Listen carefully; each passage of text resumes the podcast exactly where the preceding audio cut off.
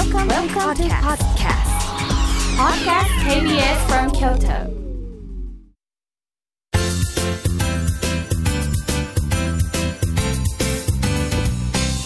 あつこの部屋。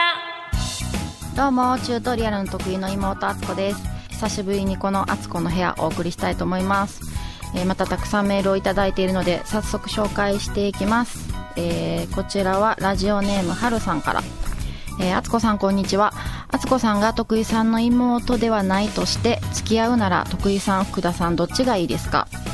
っていう質問なんですけど。うーんこれはもう私は完全に福田くんですね。あのー理由としてはあのまず福田君は話をよく聞いてくれるのであの一緒にこれからあのねあの付き合っていくパートナーとして話し合いとか話ができる人が私はいいなと思うんで、まあ、お兄ちゃんちょっとまあ誰かしら女の人の前ではどんな感じなのかちゃんと見たことはないんでわからないんですけど基本あんまりあの人の話を聞かないのであのマイペースなんであのなんやろな。多分お兄ちゃんと付き合ってても面白くないと思うんですよね。ご飯とか行ってても。なんかあの気の利いた楽しい話をするわけでもなし。まあでもまあそう、ま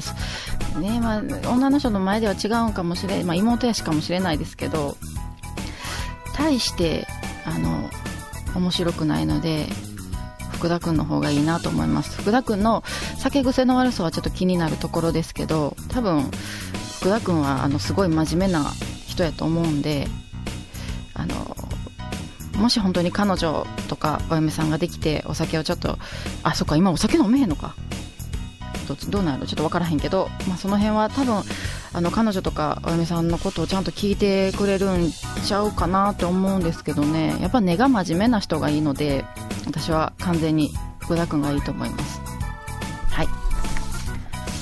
続きまして、えーっとラジオネームひこひこひこまるさん。えーあつこさんへはじめまして。僕にも3つ下の妹がいて僕が住宅設計が仕事なので家を買うので立ち会いの日にチェックしに来てくれと相談されました。仕事で行けませんでしたがいろいろメールでアドバイスしました。あつこさんは妹としてお兄さんに何か最近何か相談とかしましたか？住宅設計が仕事ってなんかすごいしっかりしたお兄ちゃんっぽくていいですね。最近兄に相談したことはやっぱりなんか結婚のことはなんか会うたんびにちょくちょく結婚どうしようかなみたいな話はしてるんですけどいかんせんお兄ちゃんも結婚してないのであまりアドバイスがあのしっくりしたものがないなという印象です。で仕事のことに関してはあれ何年か前私が東京で仕事してる時はよくあのお兄ちゃんに仕事の話はしてましたね。相談も乗ってもらってて、まあ、何かあのこれといったあのバッチリ決まるベストアンサーはなかったですけどやっぱりなんかあの何かと話を聞くとなるほどなっていうあのいい相談相手というかすごいあの頼もしい